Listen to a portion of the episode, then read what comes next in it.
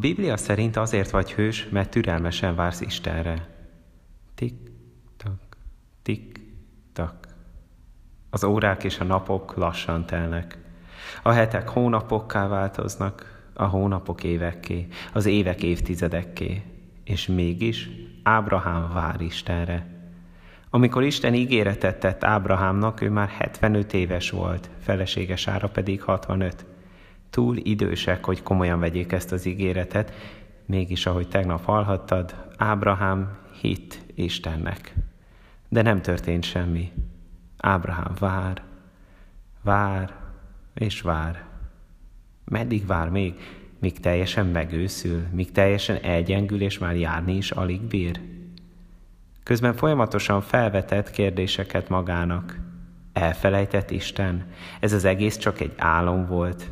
Meddig élek még? És Isten emlékeztette ilyenkor, hogy benne bízhat.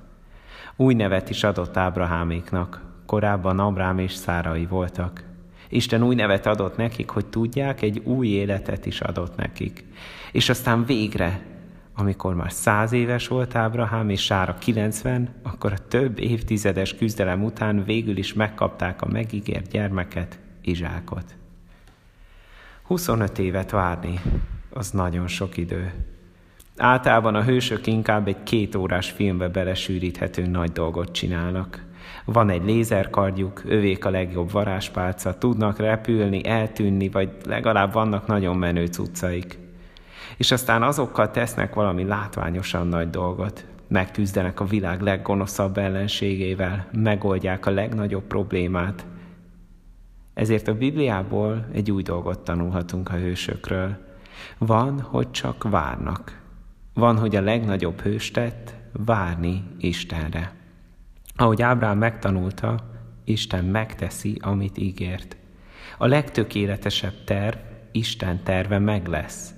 Pont akkor, amikor a legjobb. És ez jól van így. Mert a mi terveinkben magunkat, talán családunkat, maximum barátainkat és pár ismerősünket szoktuk csak belevenni.